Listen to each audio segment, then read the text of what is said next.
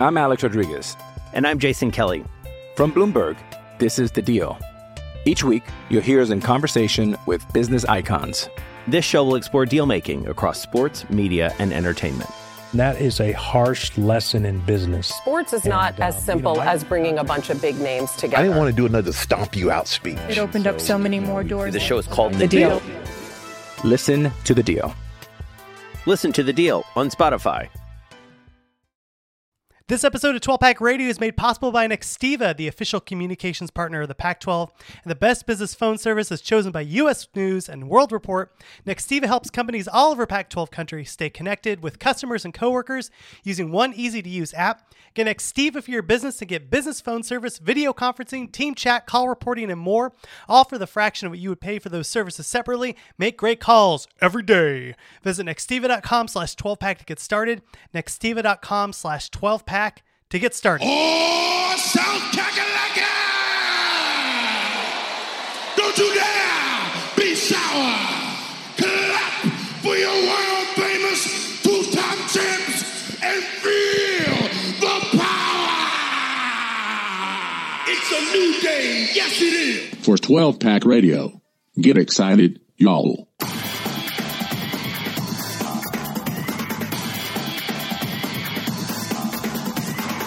Welcome back, everyone, to 12 Pack Radio, your podcast source for Pac 12 football news, the home of the Beta Rank College Football Statistical Model. And this is a sharp college football podcast. Thanks for joining us. This is Brian Conger. I'm joined as always by Mr. Rob Bauer. And What's going on, Rob? Oh man, I'm I- I'm excited. Like we're we're closing in on uh on, on like you know having a good handle at the very least on the north. I um I, I had a medically induced haze this past weekend, so I was watching the games uh, basically all hopped up on Nyquil and uh, and ibuprofen. So, but I was able to watch almost every one of these games in its entirety, which is pretty crazy considering that three of them were going on at the same time. but it's flipping back and forth between what happened in uh, week eight, which is crazy, right? I think we're I keep thinking we're week seven because the NFL's in week seven, but week eight of Pac-12 action happened. We're going to break all of that down here, Rob. But let's get right into it. Um, oh, first you can follow us on uh, on Twitter at 12 Pack Radio at Sharp College Football, and you can definitely check us out at sharpcollegefootball.com. Rob, it was an interesting week here in the Pac-12. Some interesting games, some of them close, most of them close actually, except for Cal and Colorado. LOL. Um, what were your top takeaways from Week Eight here? I mean, I I think the the in a lot of cases, like teams were were somewhat who we expected them to be this week, right? You know, I thought in particular, like I mean, I was impressed that Washington State was able to show up and play as well as they did uh, against BYU. I mean, BYU's a good team, um, but you know, Washington State played them pretty tough. Um, they definitely made BYU earn it on the ground. Um, although BYU definitely did put up some yards on the ground in that game. Um, but I was I was overall impressed, and their offense was was was decent too in that game. Um, I thought that was pretty impressive. I thought you know for Arizona, you know, given how really you know an, like you know anemic they have looked. I mean, it without McCloud, right? Like I thought I thought Plummer was okay. I think people are a little harsh because they forget that Washington's defense is actually really good against the pass. But Washington, man, that offense. Oh, Holy goodness. like just like major I mean just I mean just we knew they had big problems, but going in against a, a, a pretty no, I mean improved ish, but not great Arizona defense. That was pretty rough.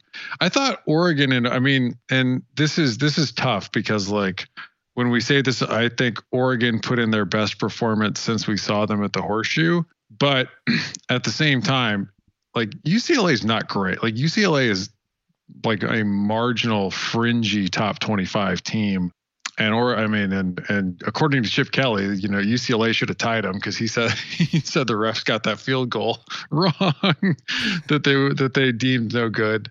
And I thought, I mean, uh, I guess my other thought, I mean, just last one as I ramble on here is, I mean, I thought USC played pretty pretty decently against Notre Dame, right? You know, they were able to move the ball against the Irish. They just really, really struggled um, to put up points. For me, it was Bill Walton sighting. right? Oh, well, that yes, that, they and they cut him off those those tyrants. He's going like ten decades deep on who played for what team and stuff. But he was on a roll, and Rece Davis is like, "I need your pick. I need your." It took him like six times to get Bill Walton to shut up, and I was really angry about it. I'm like, "Let the man talk. This is our moment in the sun, Rece. Nobody cares about your stupid commercials."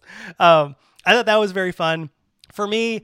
Um, I I waffled back and forth after we recorded the podcast, like which is we I've never like agonized about a pick so much that I did lane 18 to Washington um, to that offense, regardless of the team. Um, and I almost recorded like my own little podcast, which said I'm going to take back that pick, but I also probably would have take back taken back the Cal Colorado pick, which it was a wash anyway.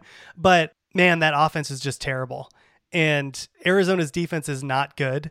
In the fact that it really took Washington the entire game to finally get to a point where they got it out of reach and and by that I mean like you know winning by 4 or whatever. I mean just just absolutely dreadful. I am surprised Rob that John Donovan is still at Washington and that Chiaverini is still at uh, Colorado. I think those are my two biggest takeaways because Colorado scoring 3 points against Cal cuz the same thing that you would say about Washington, right? Oh, Washington shouldn't be giving 18 points up to anybody. It doesn't matter what team it is. You can almost say about about uh, Cal, right? Like Cal's defense is not good, and No. as many as much of a struggle bus Colorado's offense has been, they should have been able to move the ball against Cal, and they didn't. And Right. and I, I know that Dorrell fired their offensive line coach, but man, there's a lot more problems in the offensive line, which which itself is a problem. But Right. I don't know. I'm like, are you surprised that both of those are still around? Like, if you're going to shake things up, you, you got to do it at the at the points that are the biggest problems. And for Washington and Cal, or I'm sorry, Washington, well, and Cal too, but Washington and Colorado, it's at the offensive side. Yeah, it is strange. I mean, I, I do think that. Um, I mean, and I I live in Columbus, Ohio, and Ohio State after not the Ohio State game, but after the Tulsa game, made a change at defensive play caller. Um, now that's I mean, Kerry Coombs is still on staff. You know, he's coaching you know safeties, but he's not the play caller anymore. And I'm just I'm surprised that Washington and and Colorado have have stuck with Donovan and and Giovanni. You know, through this, right? I mean, it's just not the the, the product simply isn't there um, in any way, right? And and Washington, you know, we talked about like, and I think it's true. I mean, they they really do have offensive line coaching issues that have been there for years. Um, you know, I think you know Colorado has Colorado has some issues. I mean. Brendon Lewis is not necessarily who you want to roll out there at QB, but I do think that their their issues go deeper than just the QB. Yeah. Um, and they should. I mean, it is one thing. I mean, there there's there's our, each one of those guys is a position coach, you know, on those staffs on the offensive side of the football. Maybe not all of them are, you know, going to be cut out to be offensive coordinator material, but like it's just it's really hard to imagine for either of these teams you ending up with a, a, a different and or worse result than you've certainly. I mean, particularly for Washington. I mean, there's just there's so much talent still. I mean, like regardless of like the fact that they haven't really been developing talent on the offensive side of the football, still like the raw materials the guys you're bringing in are pretty darn good. It's yeah, I think it's impossible to argue that Washington doesn't have good players. Um, you know, like they may need some different coaching, but I think they have good players. And to be to be where they're at, it's it's just it just feels like the hardest thing. I don't I don't think this is going to be a problem for Karl Dorrell. I think Chief Chiaverini's done at the end of this year, but Jimmy Lake's got to admit that he was wrong. Yeah, and he hasn't and I think that's hard for him because I and, and he took all that flack initially on the Donovan hire, and I, I wonder if it makes him feel like he's got his heels dug in on it. On the other end, some offensive explosion down in Corvallis, right? Oregon, 42 points. Um, you know, I mean, we'll cover each game uh, in the in the next segment, but this is more just initial thoughts. Th- this was very Pac-12. Like Max Meyer is just smiling down on this game. And and by the way, we both we both took Oregon State just because hey, Oregon State's a pretty good team, and they were at home and they had a bye, and Utah's good. Like Utah is fine, um, and they're much better with Cam Rising, but and, and it was good to see Rising th- move the ball against uh, against Oregon State on the road too. So I, I just thought that that was a fun game in general. Um, you had the fumble by uh, uh, by by Chance Nolan, right? Right, like and, and that looked like it killed momentum. Looked like Utah might finally get back into the game. and uh, and Oregon State was able to rally back. This I just really liked watching this game. This is one of my favorite games of the year, actually. No, this was a great game. I mean, it, it you know it really highlighted some things that we had had seen and I mean talked about a little bit. Like Utah's defensive line isn't where it has been in years past, for sure, right? Um, and I thought in this game, I mean that that turnover by Nolan was pretty terrible. Oh but but other than that, he had a pretty good game. And man, I mean, like Oregon State can really really run the football. Um, but I actually, I mean, I I got to say, um, and I I think I tweeted this out during the game. I mean, like the fact that Rising didn't start the season, like what did practice even look like? because the offense is the offense is totally different with Rising in there. Yeah, and that's um, and that's great news for Utah fans. Who I have I mean, they were with, hitting, the They were hitting downfield passes to wide receivers, and I was like, "What is?" it's like your mind exploded. Yeah. yeah. Like, what, what am I even seeing here? and, and I should say, so again, like, really glad Utah's good. And then I, I sent out my, you know, basically annually scheduled oh another targeting call from Utah, and and it's like five. Oh, it's always five Utah fans. Uh, you know, four that don't listen to the podcast that end up sending something snarky. This time it was, oh, you know, it was our first targeting call. Look, I've watched a lot of Utah, and it went, it goes way past this year. I, I just think like it's, I mean, the, the way he launched himself, and I and think, I mean, he didn't launch himself at the head, um, but the crown of the helmet, it's like, man, I mean, I've just seen I've over the years it's been a problem. And when you combine this week with the previous week, and I know that he hit the back of that guy's neck um, area, but just like the spirit of last week when you had another Utah player kind of launch themselves in a really dangerous way, I'm like, can you just cut it out for the love of God? And um, I don't know. I, do you want to wade into this in this Hornets nest. I mean, I do feel. I mean, like I don't think this year's been as bad as some years past, yeah. right? I mean, there it, it used to be you could really count on you know Utah's safeties to alternate some time off during the year. Oh, that Blackmon man, that guy was just, uh, and he was a, yeah. a, fun player to watch. Like again, it's like I really like watching this team, but but yeah, you're right. I think in previous years it was way more um, and, yeah. and, and, when the targeting rule was first being implemented, I think they were getting used to it. But I, I don't know. I guess it's it's more that like you know like a dog that burns themselves like on on a like a hot stove and then like they pee every yeah. time the stove opens. That's like kind of how I feel every time there's a targeting call from Utah. I'm just like ah, not again. Right. Yeah. But you're right. They have been. No, they they definitely had their share. Anything else, Rob? Before we uh, before we get into the the preview review section. No, no. I mean, I, there's. I mean, it was interesting today. I mean, Matt Wells got fired at Texas Tech. I mean, like the continuing, you know, revolving door is is is ongoing. Um, and I, it's interesting because like I, I can't think of like beyond. I mean, beyond like Herm, right? Like, and with what goes, and I don't mean for the on-field performance. I mean for the off-field stuff, right? Like, I feel like other than that, like it's hard to see another change being made at a Pac-12 school, at least as far as the head coach goes. Um, you know, but it's, you know, I think there's going to be some guys coming in on a hot seat coming in the next year. Yeah, I mean, well, you have you have Washington State, of course, but I, it, I forgot, it might be, yeah, it might be Dickert. Like I think, right? I if I were to bet right now, I think I'd I'd bet on him. Yeah, I mean, if they continue to play well, like there's no reason not to to stick with him. He was really the better hire out of you know on the best hire on Rolovich's staff, and you'd really like to keep him on. Yeah. Okay. Well, let's get into our review of all of week eight and our preview of week nine. Pac 12 football right after this. I'm Alex Rodriguez. And I'm Jason Kelly. From Bloomberg, this is The Deal. Each week, you'll hear us in conversation with business icons. This show will explore deal making across sports, media, and entertainment. That is a harsh lesson in business. Sports is and, not uh, as simple you know, I, as bringing a bunch of big names together. I didn't want to do another stomp you out speech. It opened so, up so many more doors. The show is called The, the deal. deal. Listen to the deal. Listen to the deal on Spotify. William Shatner? You want it? Actual gambling lines? You got it. Nice. Bust a move. Okay.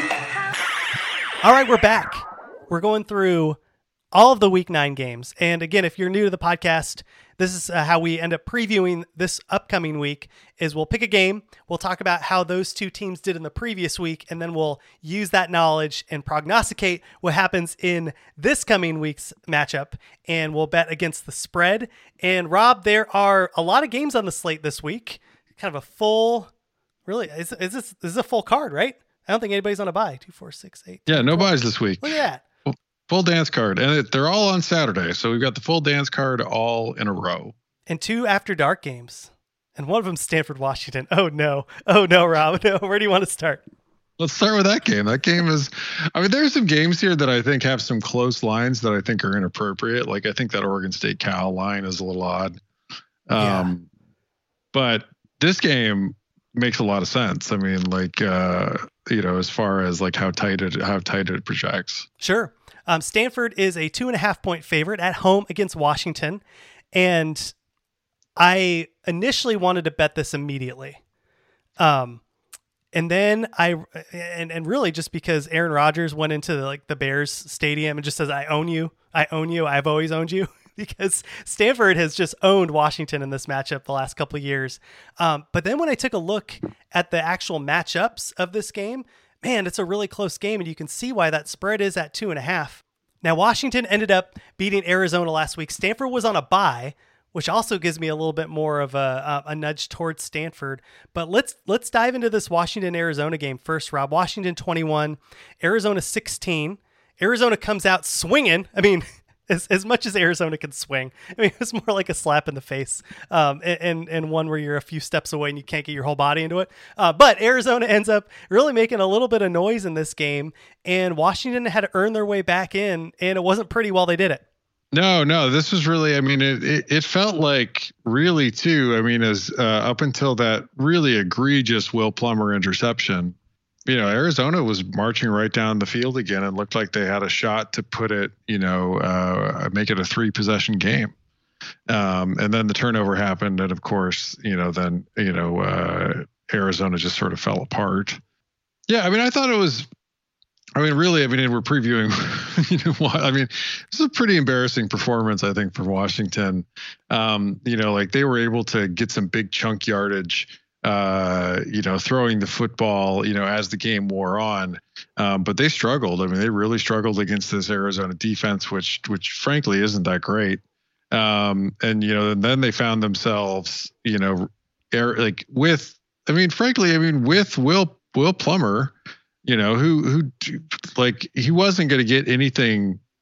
He wasn't going to get anything deep against Washington, and you can see in there that he did not. But I thought he did.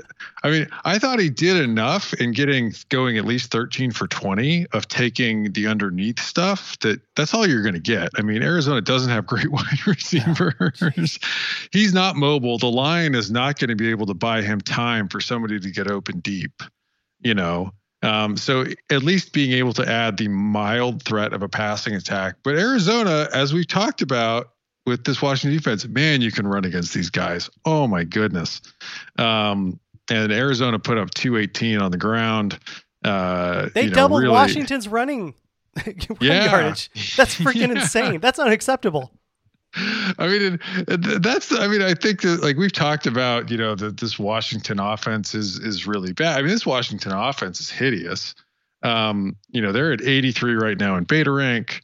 Um, they really are like the only thing sort of keeping them going right now is drive efficiency. They're at 25 in drive efficiency, but all of their like per play type metrics, including explosive drives, play efficiency, and negative drives, they're all in the hundreds. Um, and they have a decent run pass split. I mean, they're at 50 in effective pass, 102 in effective rush. I, I kind of don't understand, like, if you're playing Washington, like you should be able to to to sell out to you know like to to try to stop the pass right? And and if you can find ways to put you know interesting pressure on on them i think that's what really like what what helped washington was they they did a good job in some like in what burned arizona late was they did a good job in blitz pickup. Don brown likes to blitz and he sent some blitzes that didn't get home that left Arizona's corners really out there on an island um, and unable to to cover. So that was, I mean, but if you're, you know, like you should be able to mix up your coverage against Washington and and you know potentially find a way to to to cause some good things to happen. But really tough. To, I mean, if you're a Husky, I mean, like we follow a lot. I mean, the Husky Twitter was hopping hopping mad. Yeah, them in Colorado, game. they should get together and go bowling. like, yeah, those fan bases. I mean, they have a problem. I mean, again, in, in this game too. I mean, Washington didn't really adjust to slow down Arizona's rushing attack, right? I mean, they still stayed in the two high safety look. Um, you know, they just relied on getting an occasional stop here or there. And then Arizona's passing attack is really anemic enough that, like, if Arizona got behind schedule at all on a drive, then they were in trouble. Yeah. Yeah, it was it was it was an interesting game. I, I liked how Arizona brought out Jamarye Joiner to yeah. be able to, to, and like that was kind of the frustration. Well, we can talk about Arizona later. Um, but just just a terrible performance all around by Washington. And then when you look forward against Stanford, the the matchup here is interesting, right? Because you mentioned selling out against the pass, and if there's one thing that Stanford can do on defense is their their pass protection is is decent. Um, it's actually the run game, or where you can actually run the ball against uh, Stanford. So it's kind of a weakness on weakness you know, uh, Washington's anemic run offense against Stanford's anemic run defense. Um, so uh, I'm just I'm fascinated to see how well they're able to bottle up Dylan Morris. And if they are, I think they have a real chance in this game. But then when you flip it on the other side, right? Stanford can't run the ball, and Washington right. can't stop the run, and Stanford can throw the ball, and Washington can stop the pass. Like it, it's this weird it's a weird dynamic where no, normally we don't have weakness on weakness and strength on strength on like every side of the the coin. But yeah. that's kind of what we have here. No, this is. I mean, it was interesting because, like, if you looked at like last week, an interesting matchup that ended up being a total shootout was that like Wake Forest Army game. Yeah. And and the, the the deciding factor in that game was that Wake Forest could throw the football around and Army just can't stop the pass, right? I mean, they just can't recruit cornerbacks, you know, to be able to really play at the FBS level. Um, and that was it. Like, I mean, Wake couldn't really stop Army, you know, but they could stop them enough, and Army couldn't stop Wake at all. In this game, like, this is going to be really interesting to see because, as you pointed out, you know, like it it really is what what each team does well is what the other team's strength is. I think the biggest key for me is can that Stanford offensive line in pass protection buy McKee time? Because that's something certainly Arizona could not, right? Like, I mean, Will Plummer was like, "We got to get the ball out." it might be to Washington, but we got to get it out some to someone. We got to get the ball out now. Um, and I, I think if McKee, I mean, I think Washington does have a really good pass defense, but I mean, and Ulofoshio is going to be out for this game. He's out for the rest of the year. Um, you know, like I, I do think that if you're if you're Stanford, you're really, you know, if you if you could buy time, like they should have a decent shot. Um, but the question, I mean, I guess my like a question coming into this though is like, which of these teams would you think could actually run the football? Because like you'd think that they could. I mean, like everyone can run against this Washington team so far, right? Um, do you? I mean, I'm not. I'm not convinced that Stanford is going to be able to do it. They're they're they've proven to be remarkably incompetent at running the football. But so, but so at Arizona, and they put up 200 yards on them. I mean, that was I wild. Know.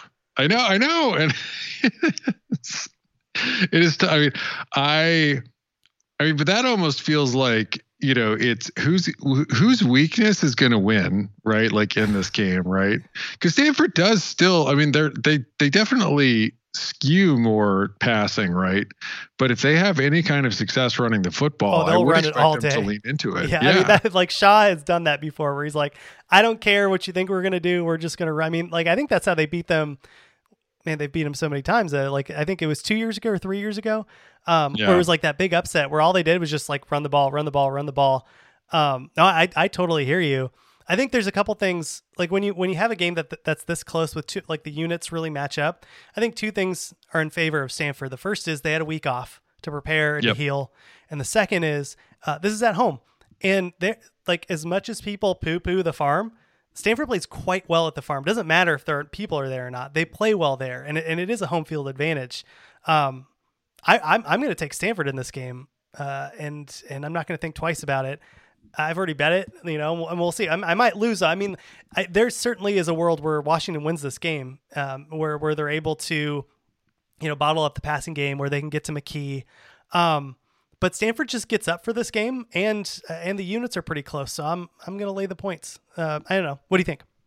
No, I'm with you. I'm going to take Stanford. I think they've got the better quarterback in McKee, um, and I have just more like I I think Stanford's defense is going to be able to do enough against that Washington passing attack, and I just I don't believe Washington's going to really be able to run the football. Woof. It'll, be, it'll still be an interesting game, a great Pac-12 after dark game, right? I mean, like this Yeah. is going to kick off at 7:30 or whatever. Um, definitely tune in. It'll, and I'm sure it'll get nuts. Um, and I'm glad that it's going late. Uh, where to next, Rob? Should we do? Let's do Oregon State Cal because I don't understand the line on this game at all. Oh, great game. I mean, probably not, but could be a good game. Um, Oregon State is a one and a half point favorite on the road against Cal. And we had talked a little bit earlier in the segment about uh, Oregon State's awesome win, 42 to 34 over Utah, and uh, and a Utah team that's improving. I, I'm I thought that Utah's defense would have an opportunity to keep them in the game um, against uh, Oregon State. I did pick Oregon State to win, but there was certainly a world where Utah went into Corvallis and came away with a W. That didn't happen. You know, looking at the the box score here, Rob, 14 and 19, 208 yards and two touchdowns for Nolan. Uh, but really, the, the story was on the ground. BJ Baylor, 152 yards. Um, you had like five or six people that touched the ball and were able to get at least like 15 yards. Um, and, and and you hear it every every time that there's an announce an announcer talking about Oregon State. They talk about their their interest in running the ball, their willingness to run the ball, and they can. Yeah, I mean, this is. I mean, they came out. I mean, it's not like Utah didn't know what was coming. you know, I know.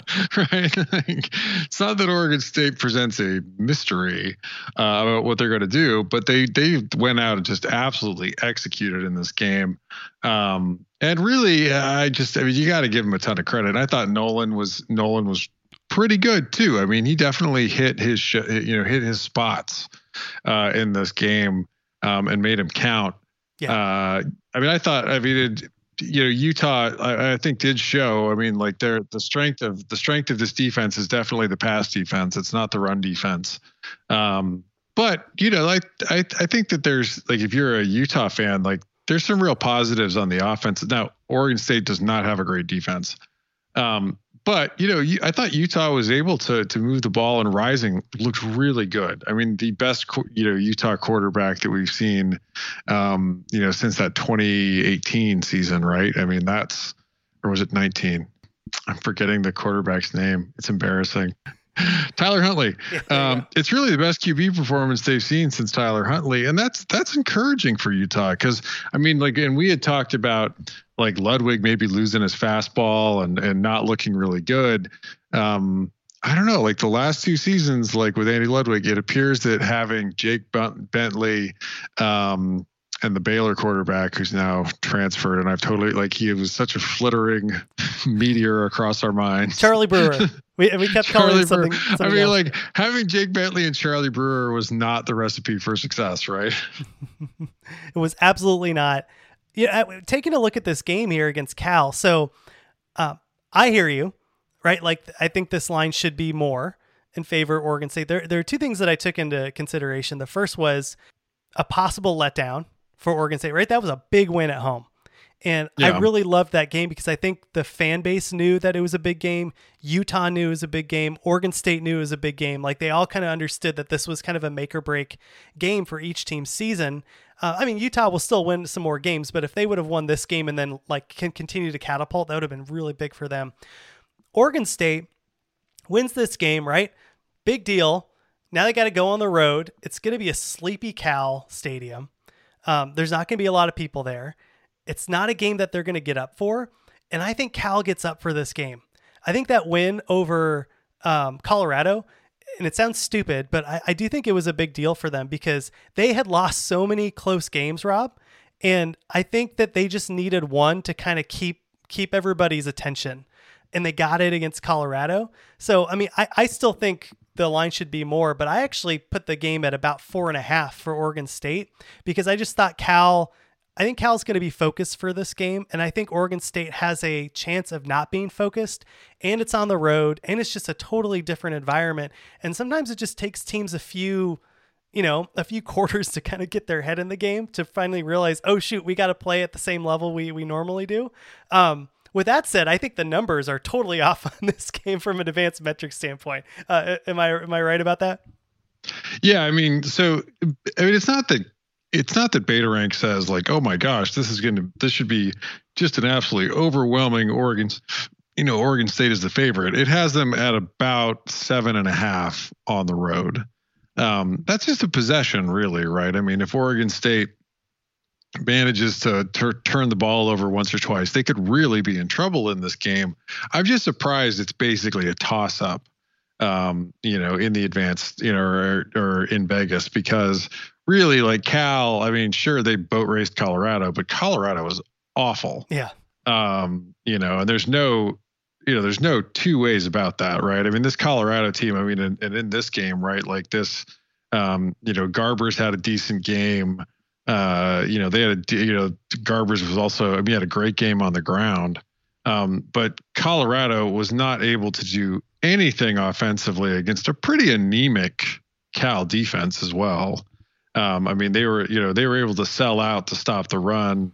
Um, you know, uh, Cal or Cal did, and and they were they were they were really successful doing that. And then you know Brendon Lewis was, but this this game also did not have a ton of pos- possessions either.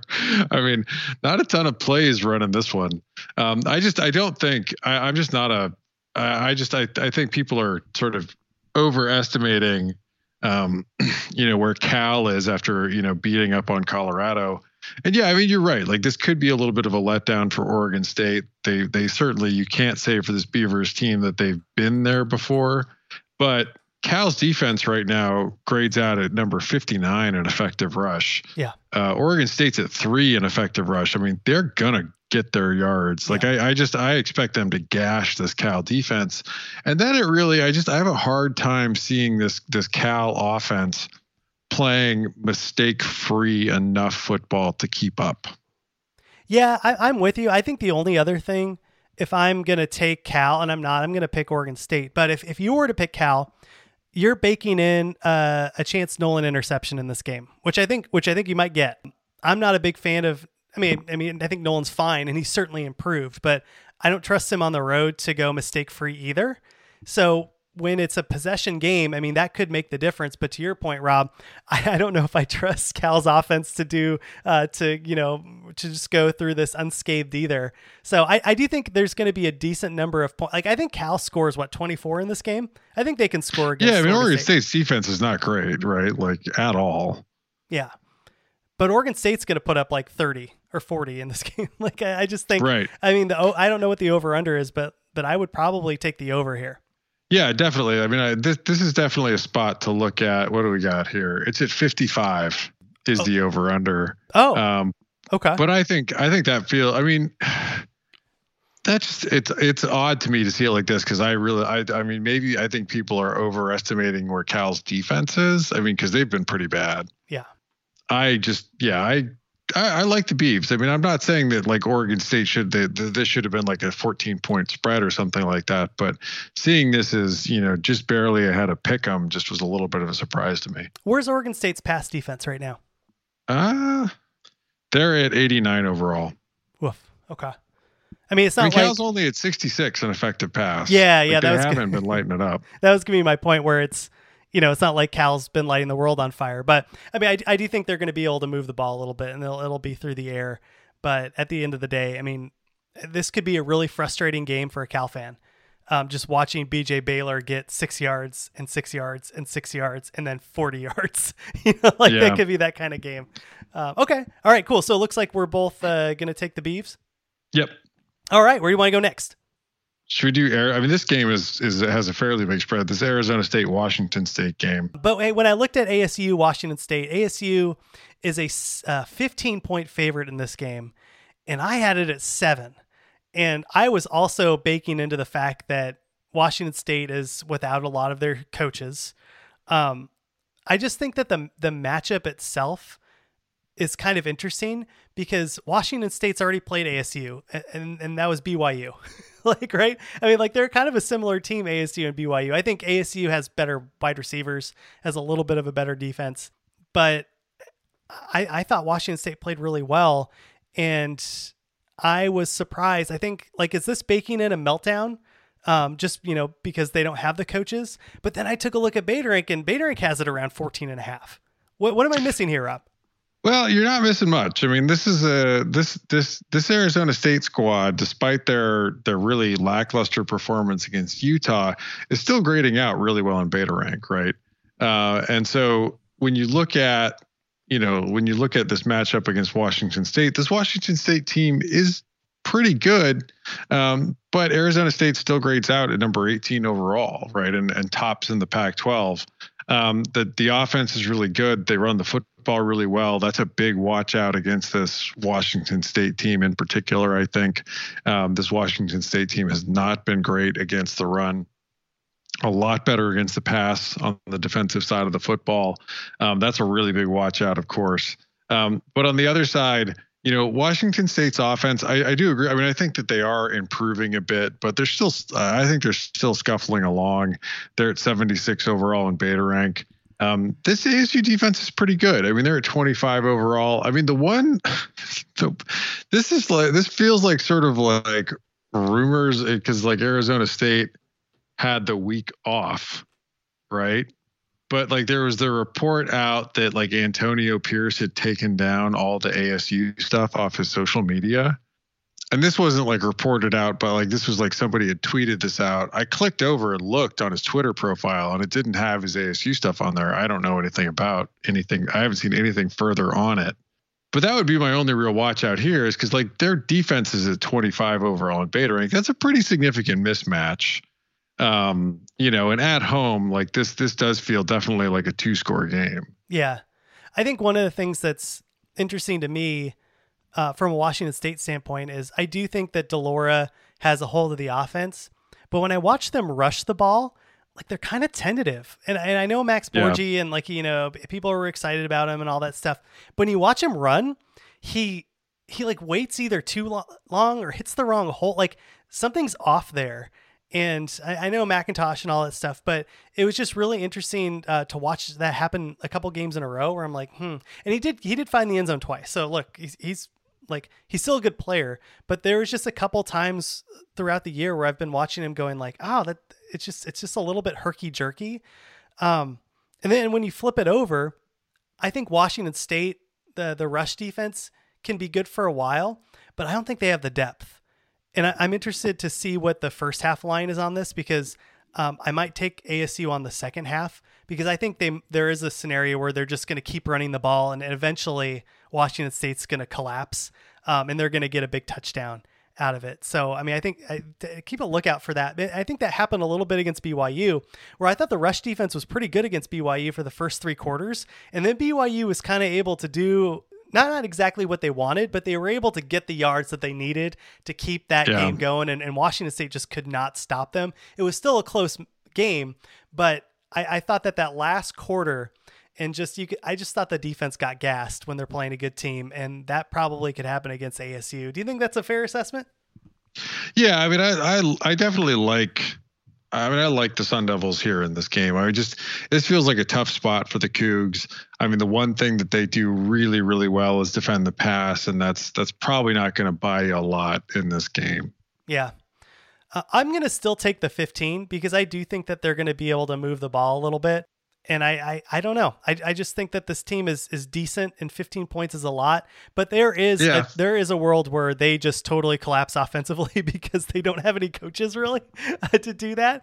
Um, but I thought the offense was good enough in this last game. But oftentimes that happens, right? Your coach is fired, you come out, you play hard, and then the the next game is kind of where where the gut punch happens. And um, I can see why this spreads 15, but I just think that's a lot. Uh, I'm getting more than two touchdowns with a team that can move the ball. I'll take it. Yeah, I mean it it opened at 16, so it's definitely come down a little bit. Yeah. Um, I mean it's tough. Like Rank's got it at 14 and a half. I'm, but I'm I think I'm with you. I think it. I don't like. I never like taking big spreads with ASU. Yeah, that's the other. Yeah, the Herm factor.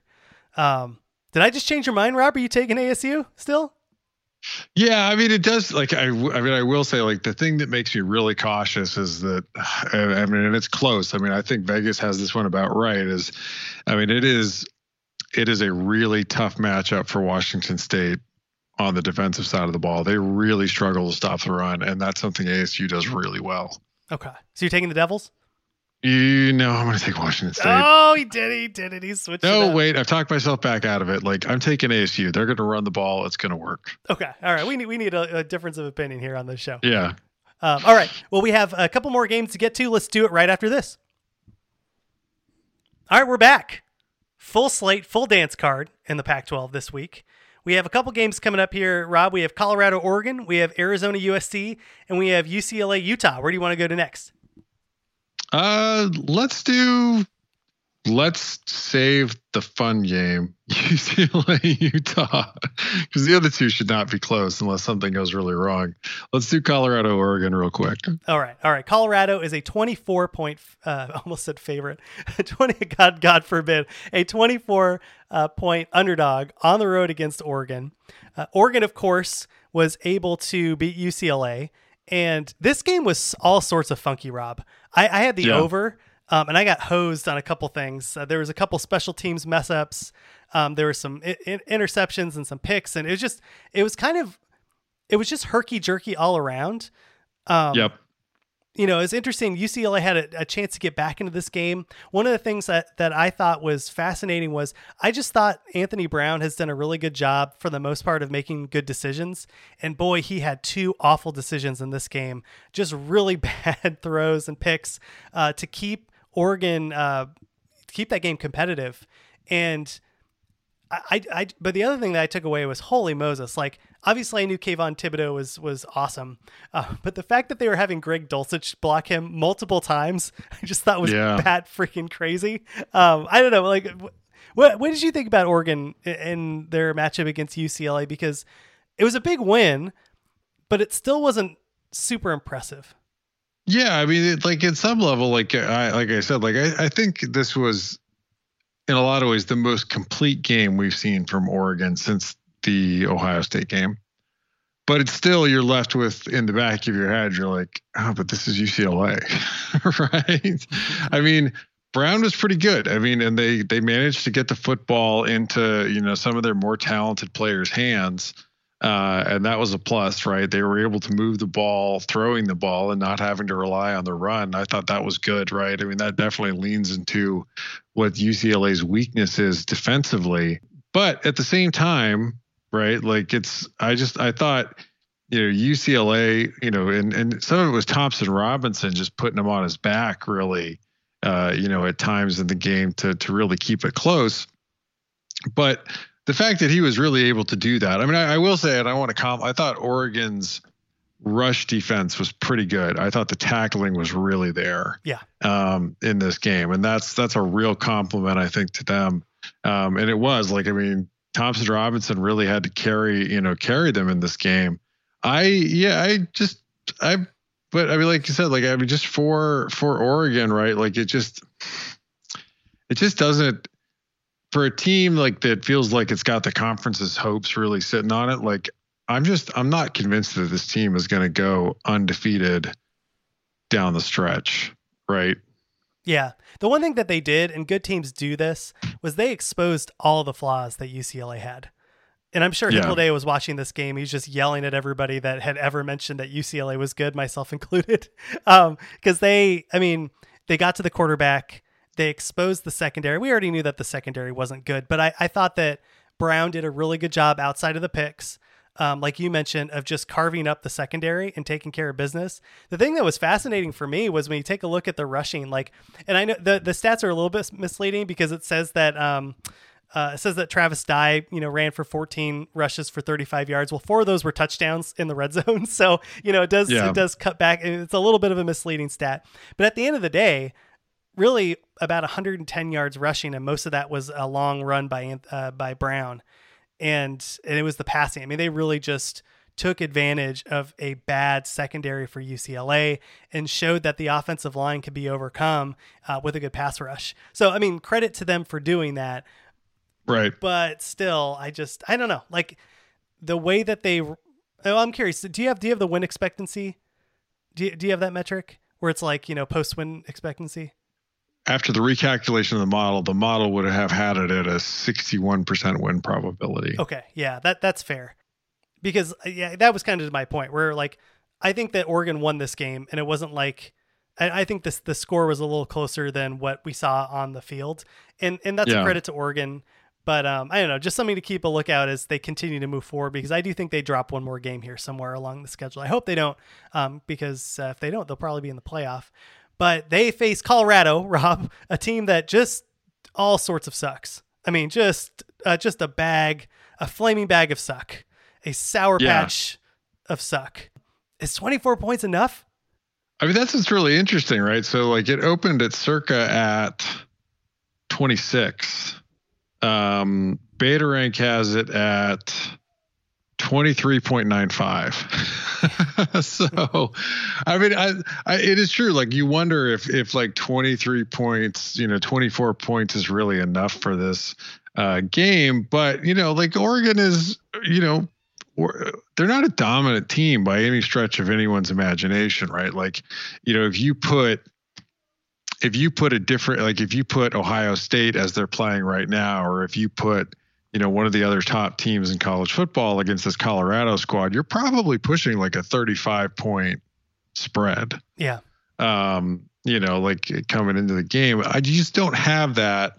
Um, I just don't. I, I I'm like I, I I struggle to see like I think what the reason I think this could stay closer is like I just struggle to see Oregon.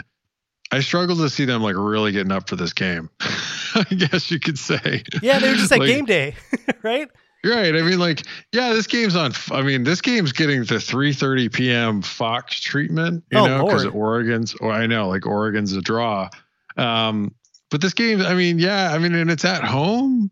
You know, but like I, just, it's hard to it's it's hard to convince me that like Oregon's like really going to pay that much of attention. Like I feel like you watch the Colorado tape, particularly like if you're on Oregon's defense and you're just like, oh, we got this. because you should i mean you should feel that i mean they just went out and just like i mean i guess the thing that like and and uh, i mean i and i i sincerely think this is worth asking after colorado just got walloped by cal is like does colorado even care anymore Yeah. I mean, they and if Colorado doesn't care, and if they're checked out, particularly offensively, then you're, you know, this game could get way out of hand. But like the other, I mean, and I don't think that Colorado has uh, Jordan McCloud sitting around. This Oregon team let Arizona hang around with them. you Yeah. know, like um, they have shown a proclivity to play to the level of competition a bit. The problem though is, I mean, Colorado put up 130 yards of total off or not total offense because they didn't do punt returns, or whatever, but 130 yards of offense against Cal. I mean, Yeah. that's just, I mean, Cal's it's just bad. awful. It's just awful. Brendon Lewis, nine of 17, four yards a pass, uh, per, yeah, four yards an attempt with no touchdowns, and interception. He threw for 69 total yards. Uh, Jarek Broussard went uh, 11 for 28 against Cal's rush defense. I mean, I, I'm with you. Like where I really wanted to take Colorado to start because I still think that their defense cares. I mean, they got Nate Landman. They have they have players on that on that defense that I think actually want to like show up and play. But the offense is so bad, and I, I think that if if you were that team, you go into that Cal game saying, "All right, this is a team that we can compete against," and then you score three three full points. I mean, Yeah. I, I think that I think they might have lost the team, and I'm gonna take Oregon. And I didn't think I was gonna take Oregon, but I just don't. I mean, if if Colorado can't score at all, I mean, I, I think I think I mean Oregon's gonna at least put up what like 30 like 30 what 32 31 35ish in this game is that yeah. fair I mean, I do. wa- I mean, that's what, like I do wonder, and it's. I mean, I think it's worth asking too. Is like, you know, does does Cristobal try to avoid having any QB controversy? So does he leave the starters in? you know, um, and you know, not bring in uh, Thompson. You know, for any of these series, I just. I mean, I, I I'm with you. I I, I think this this line feels about right. But I'm going to take Oregon because I think if it's wrong, I think it's going to be Oregon going over. the the one thing on the other side would be I don't know if Oregon has the firepower to score 40. So if if Colorado just falls on itself, whether it's a from a pick or from a special teams fumble and accidentally scores a touchdown, then I think this 24 is in trouble. Um, I mean, Colorado's like pass defense is actually not bad. Like they're at 20 in effective pass. Now, like you should just line up and run the football against them because they're at 90 in effective rush. Yeah, but um, Oregon isn't very good at running the football. They're decent. They're at number 30. Like they should be able to get some yards there. I just don't know if they're just going to get big play after big play after big play against them. Yeah. I'm kind of almost talking myself out of this, but I'll, I'll take Oregon. Ugh. I'm not going to bet this game at all um, because I just think that there's some variance here where you know maybe Oregon does put in their second, maybe they rest players during this game. That was that was one of the things when they played Arizona was I think there was a number of players out that they just you know, yeah. they could have probably played Thibodeaux, but they're like no, you like please, please for the love of God don't play in this game, play in the next one. Right. So I think there might be a little bit of that here, but um, I, I but Colorado might have just totally collapsed and we might have just seen it. So uh, are you taking Oregon also? Yeah, I'm going to take the Ducks. I just uh, my my fear is that Colorado's basically mailing it in at this point. All right, Let, let's go to the better game here, right? Like I don't think we need. uh, let's talk Arizona USC, right? No, no, no. Let's let's do UCLA Utah. I, I think this is a great game, and this this line started as UCLA as a three point underdog. It has now bumped up to six, and yeah. Uh, and this is a bummer. You know, get your lines early because I really liked three and now six. I'm, I'm having a little bit of a hesitation here. Utah, of course, coming on their loss against Oregon State. And again, like I thought it was kind of impressive the way that they were able to move the ball. Their defense, though, gives me a little bit more pause here, particularly the run defense, Rob. Yeah, I mean, I think that's fair, right? I mean, this this is a bit, little bit of a, a an interesting spot to see here for this uh, Utah squad because, like, they're they should be a pretty good favorite in this game you know, like UCLA is they're decent, right? They're at number 49 overall at beta rank, but Utah's all the way at 23. Uh, but Utah's defense, like they're not. I'm sorry, their defense is at 35 overall. This is not your sort of, you know, regular Utah defense, right? Like you can put together drives against this team. We certainly saw Oregon State do that.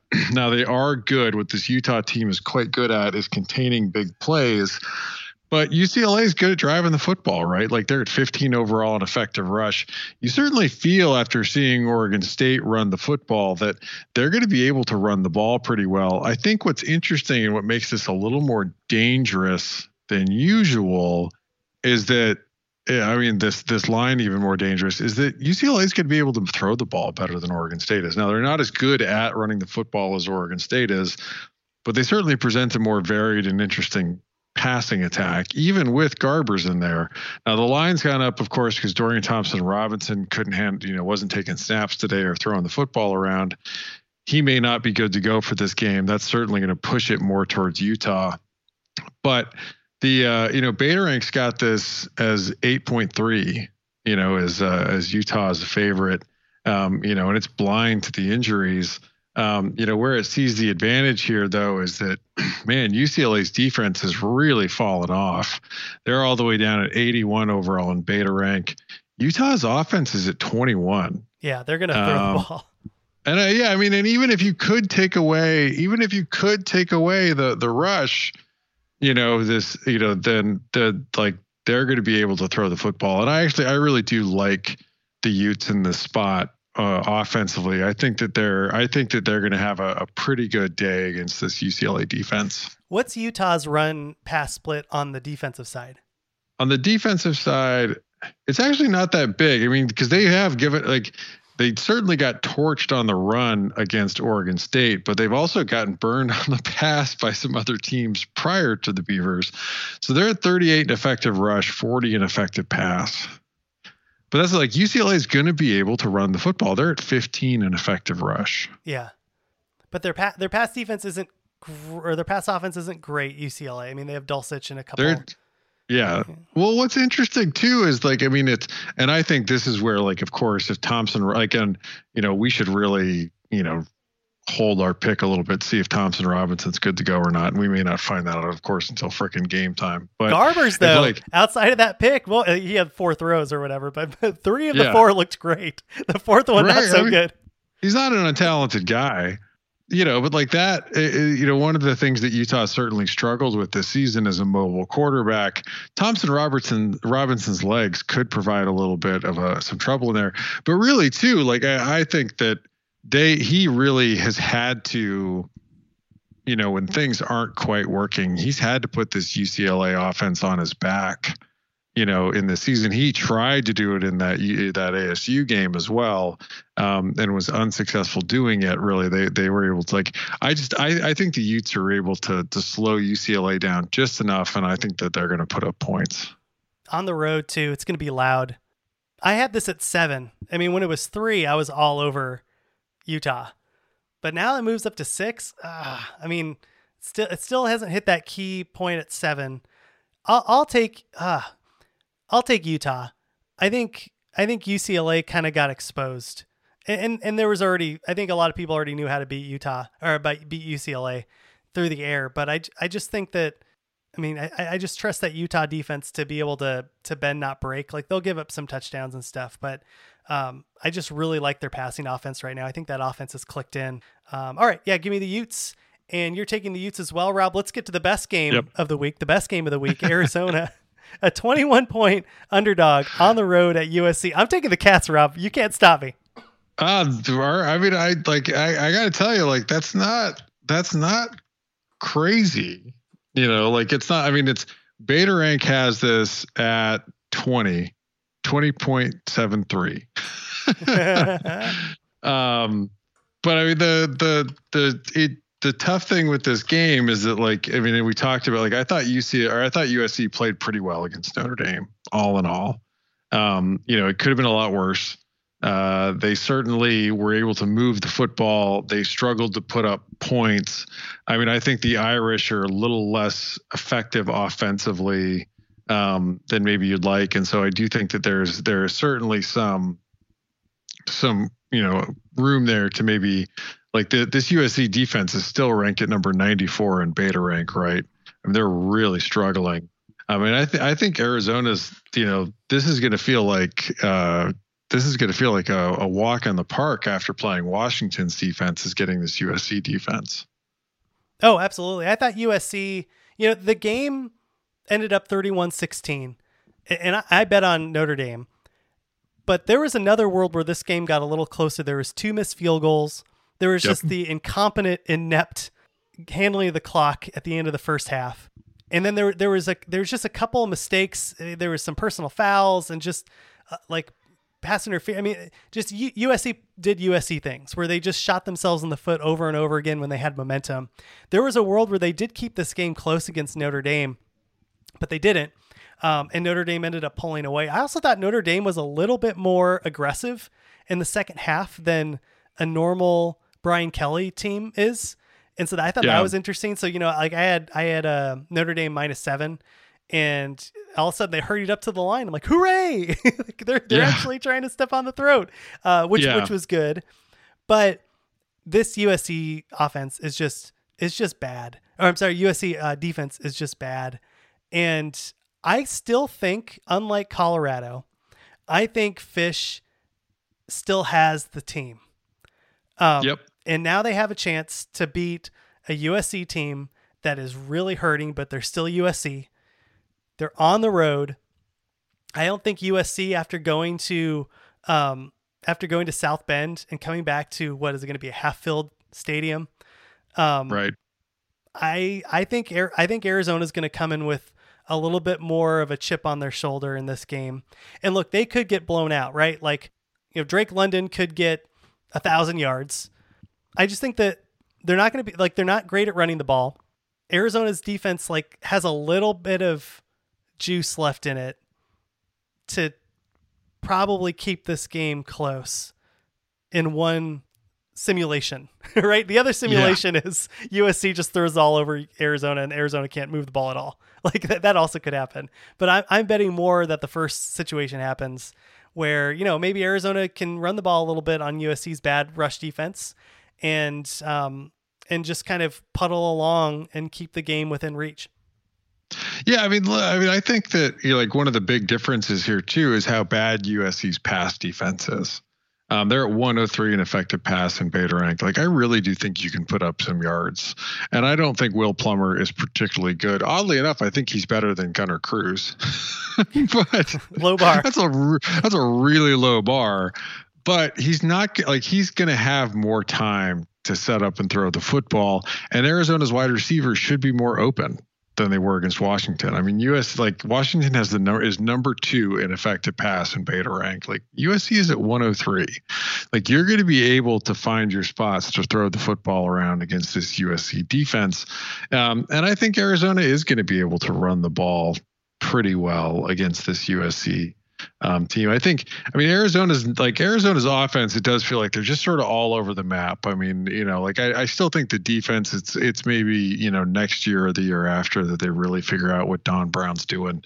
Um, you know, and maybe get some other players in there too. But you know, I think that offensively, Fisch you know, like it does feel like, I mean, despite the immense turnover of at quarterback that they've had, like it does feel like they like he may eventually kind of figure like it does feel like he's figuring out the run game a little bit. And USC is not going to present them with an overwhelming run defense right? Like I just I like I like this feels like too many points. It just feels like too many points to trust USC with uh in this game. And like really again like after having lost on the road and like eh, you know to Notre Dame and and really feeling like I think I mean you could argue that they played pretty well but I, I do feel like you have to come back to you know like they're they're not like the, like the, the the coverage and everything is still just relentlessly negative around this team.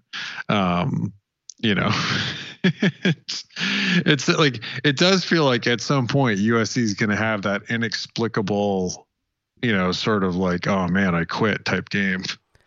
Yeah just keep a lookout for that backbreaking J, uh, Will Plummer pick. I mean what has there been three of them this year already? Like just just NAU, which was a pick six.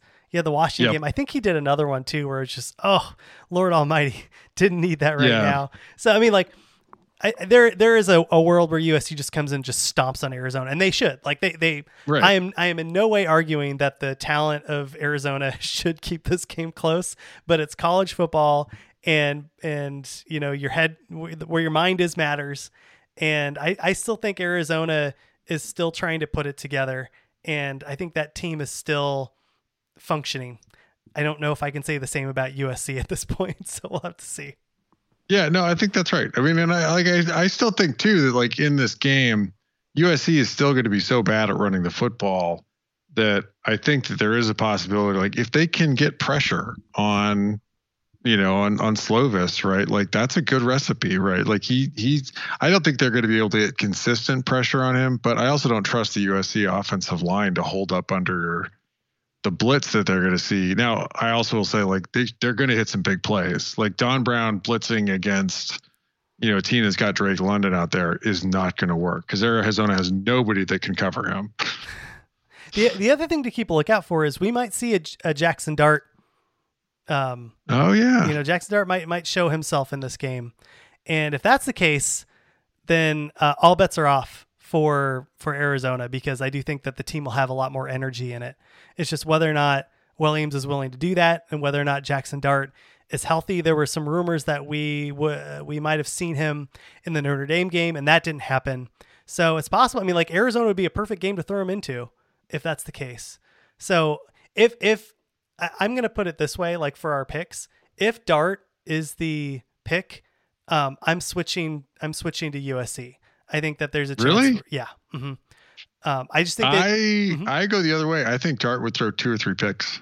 I think his I think he is like a, he's a little YOLO. Oh yeah. I don't think. I just think the team itself is going to come out with a little bit more energy. Um, I even, could maybe see that. Even with the turnovers, I think I think just putting him back in there makes it just seem.